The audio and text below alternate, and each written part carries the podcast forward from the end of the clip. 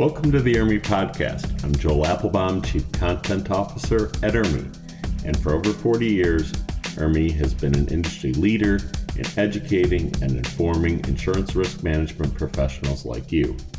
In this episode, based on a snap talk presented at the 41st IRMI Construction Risk Conference, TJ Lyons, safety professional at DPR Construction, starts an important dialogue on whether projects with fatalities should be eligible for LEED awards. We hope you enjoy it.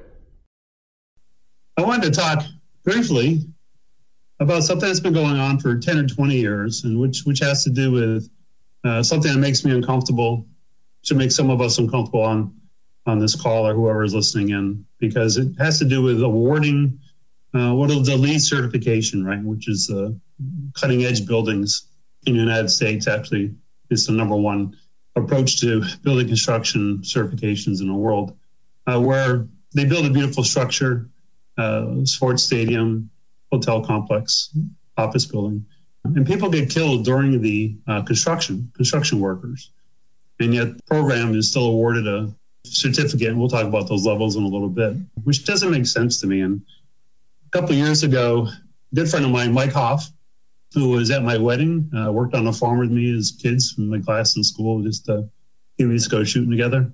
Was working on a construction project up here in Albany. They were putting in a, a large handler, air handler into a building. So he's part of a crew of fitters. You don't call them plumbers, you call them fitters. And uh, as they were putting this uh, machine into place, uh, kind of came off the blocks and uh, crushed my my good friend.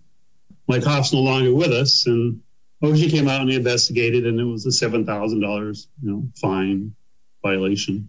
Um, but what I thought was very unique was on the side of the building today up here in Malta, New York, and you can go see it, is a plaque to Mike Hoff. Kind of gave his life, right, to put this structure together. And that's kind of where this conversation is going to go for the next next few minutes because it's something that I think we've overlooked in industry uh, for far too long. And there's a couple of reasons that we we kind of overlook people getting uh, killed on projects, and I, I want to kind of go into those those details. We, as a general contractor, you want to avoid maybe we had a fatality on our project, right? And I've been doing this for 20 or 30 years, and I go back to a, a conversation I had with a company in Texas where uh, they were going to do some large a large project for us, and I did some research and found out that they actually had had a fatality on their project the year before, but they hadn't put it in their submittal package. So I called the safety director up and I said, hey, you know, not for nothing, but uh, you had a guy who fell off a ladder last year and died. And his answer was, yeah, yeah, unfortunate, but he was a day worker. So we really didn't count that fatality uh, against the project. And it's something that I've seen uh, routinely and understandably. Right? GC doesn't want to be tied to a fatality.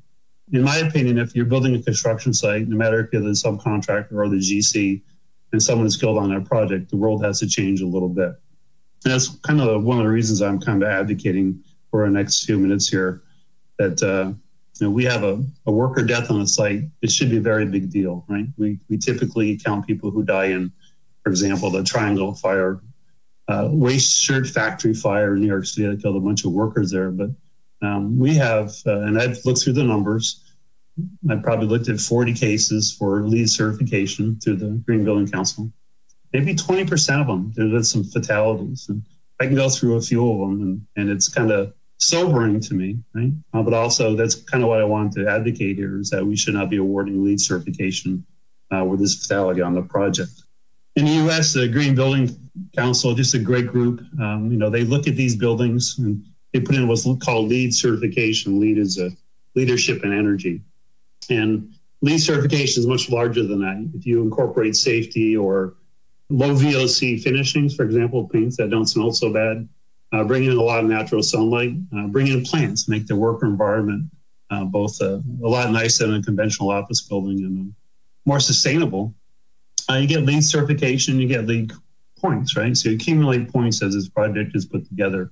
If you bring in low VOC points, you get a point. If you bring in uh, some of the prevention to design uh, ideas that I advocate, you get a point for that. And as, as you accumulate points, you get varying levels of certification, kind of like flying with Delta, right?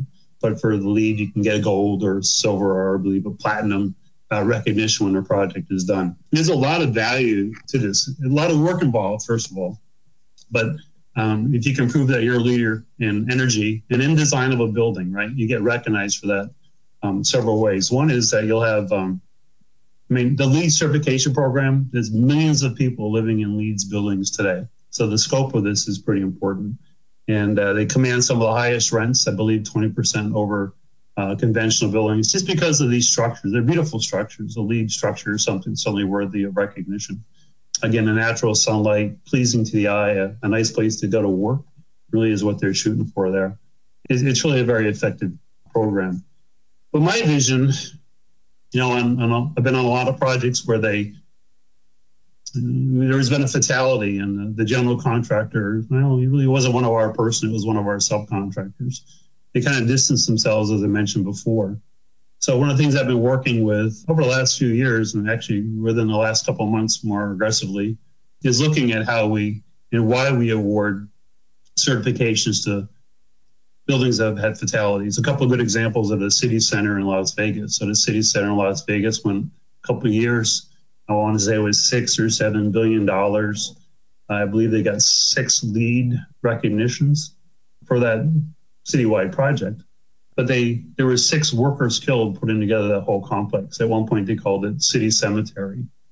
Uh, a couple other ones come to mind, which is the Barclays Center in uh, in New York City, where a LEED certification, uh, though a guy died there when a load of steel fell on him, or, or Levi Stadium, which is in I think Santa Clara, California where they had, uh, I think, two fatalities on the project. One of them, a guy came in early in the morning to do some work in the elevator shaft before he uh, not be conflicted by the other trades. Uh, somebody else came in early, operated the elevator at the same time, and, uh, and killed the guy. Right. So these are the kind of things that we're looking for. But in my perfect opinion, or my my, my perfect world, you would not see a, a certification applied where there was fatality in a project true fatality, we all know what they are, not personal medical injuries.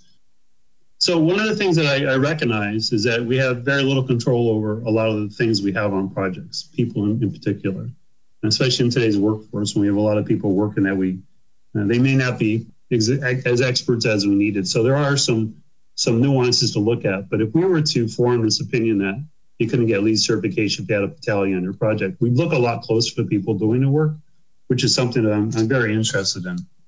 There's a huge opportunity here, and that's what I've been talking to the GBC about to incorporate a lot of the things that we know are safer into buildings so people who are putting these together don't get hurt. Um, some of it goes to uh, leadership, some of it goes to the actual way we put these buildings together. And I, I think one of my favorite examples is that you uh, uh, put a parapet around a roof, right? So back to the, the days of the Bible, um, if you fail to put a parapet around the roof of your building, parapet is a short 40 inch wall that would keep it from falling off.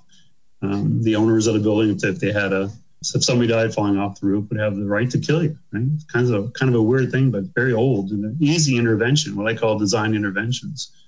And there are a lot of those that if we were to incorporate these interventions into the uh, into the work as we put it together, it, you'd probably find that um, there'd be a huge reduction in injuries and, and, fatalities, right? We can't forget that if there's one fatality on a project, I can't imagine how many other uh, non-fatal injuries occurred because it's such a great indicator of, of, a weak system.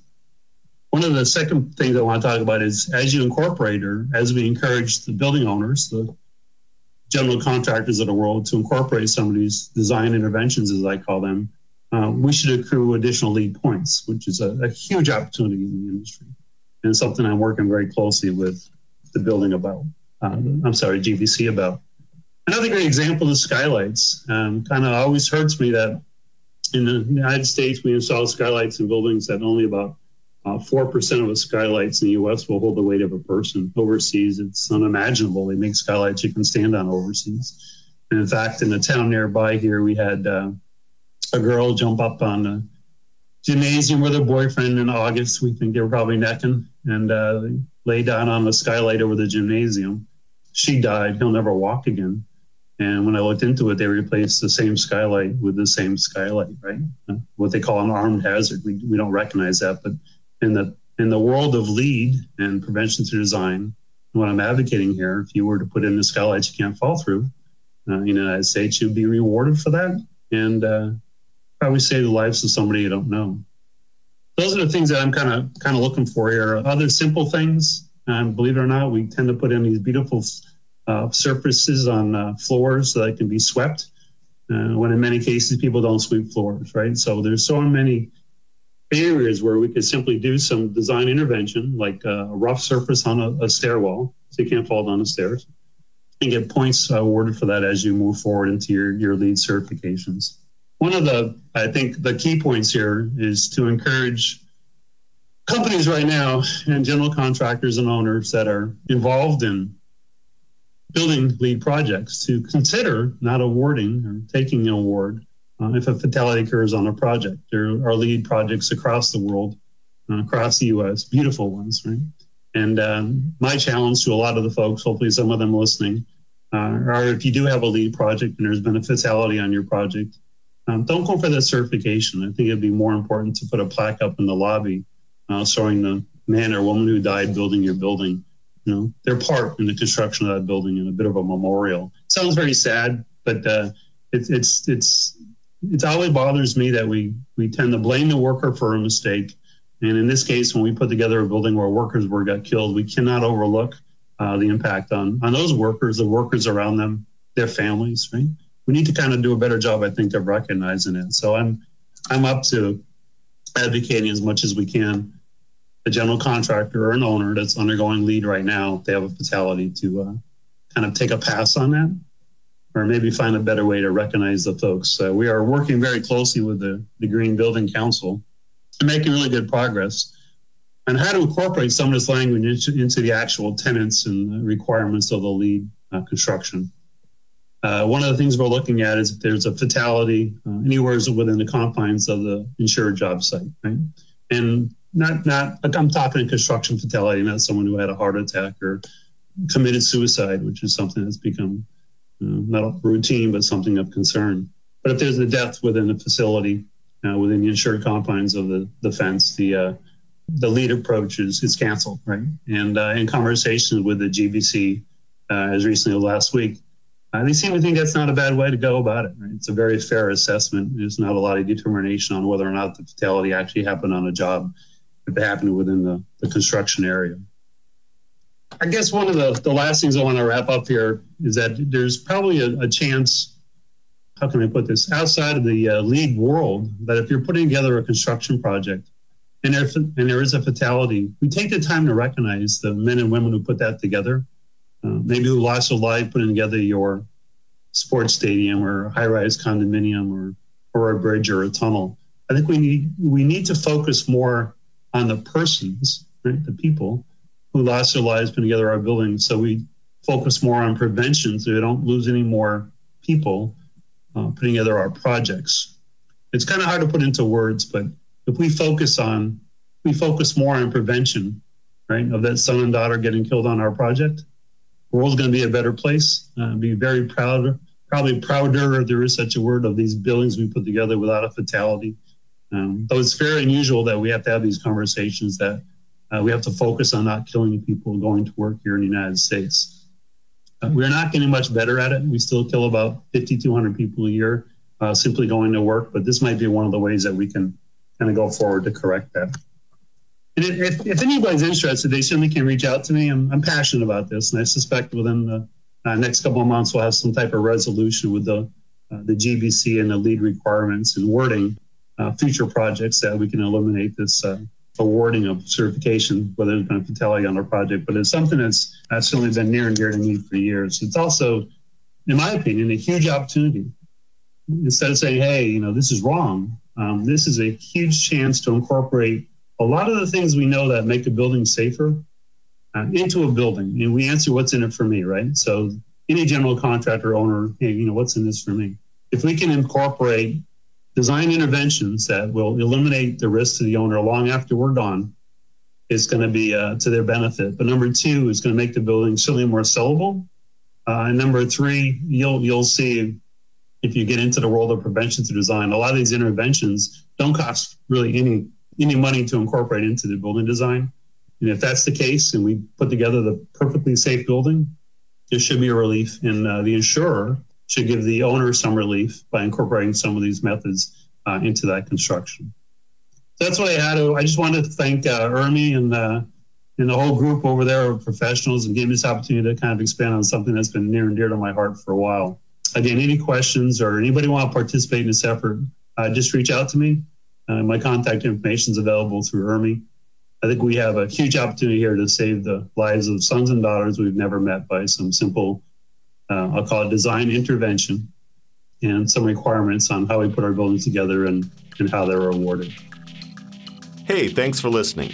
Go to IRMI.com for more information and be sure to subscribe there to IRMI Podcast for more talks like this and to be notified when a new episode is released.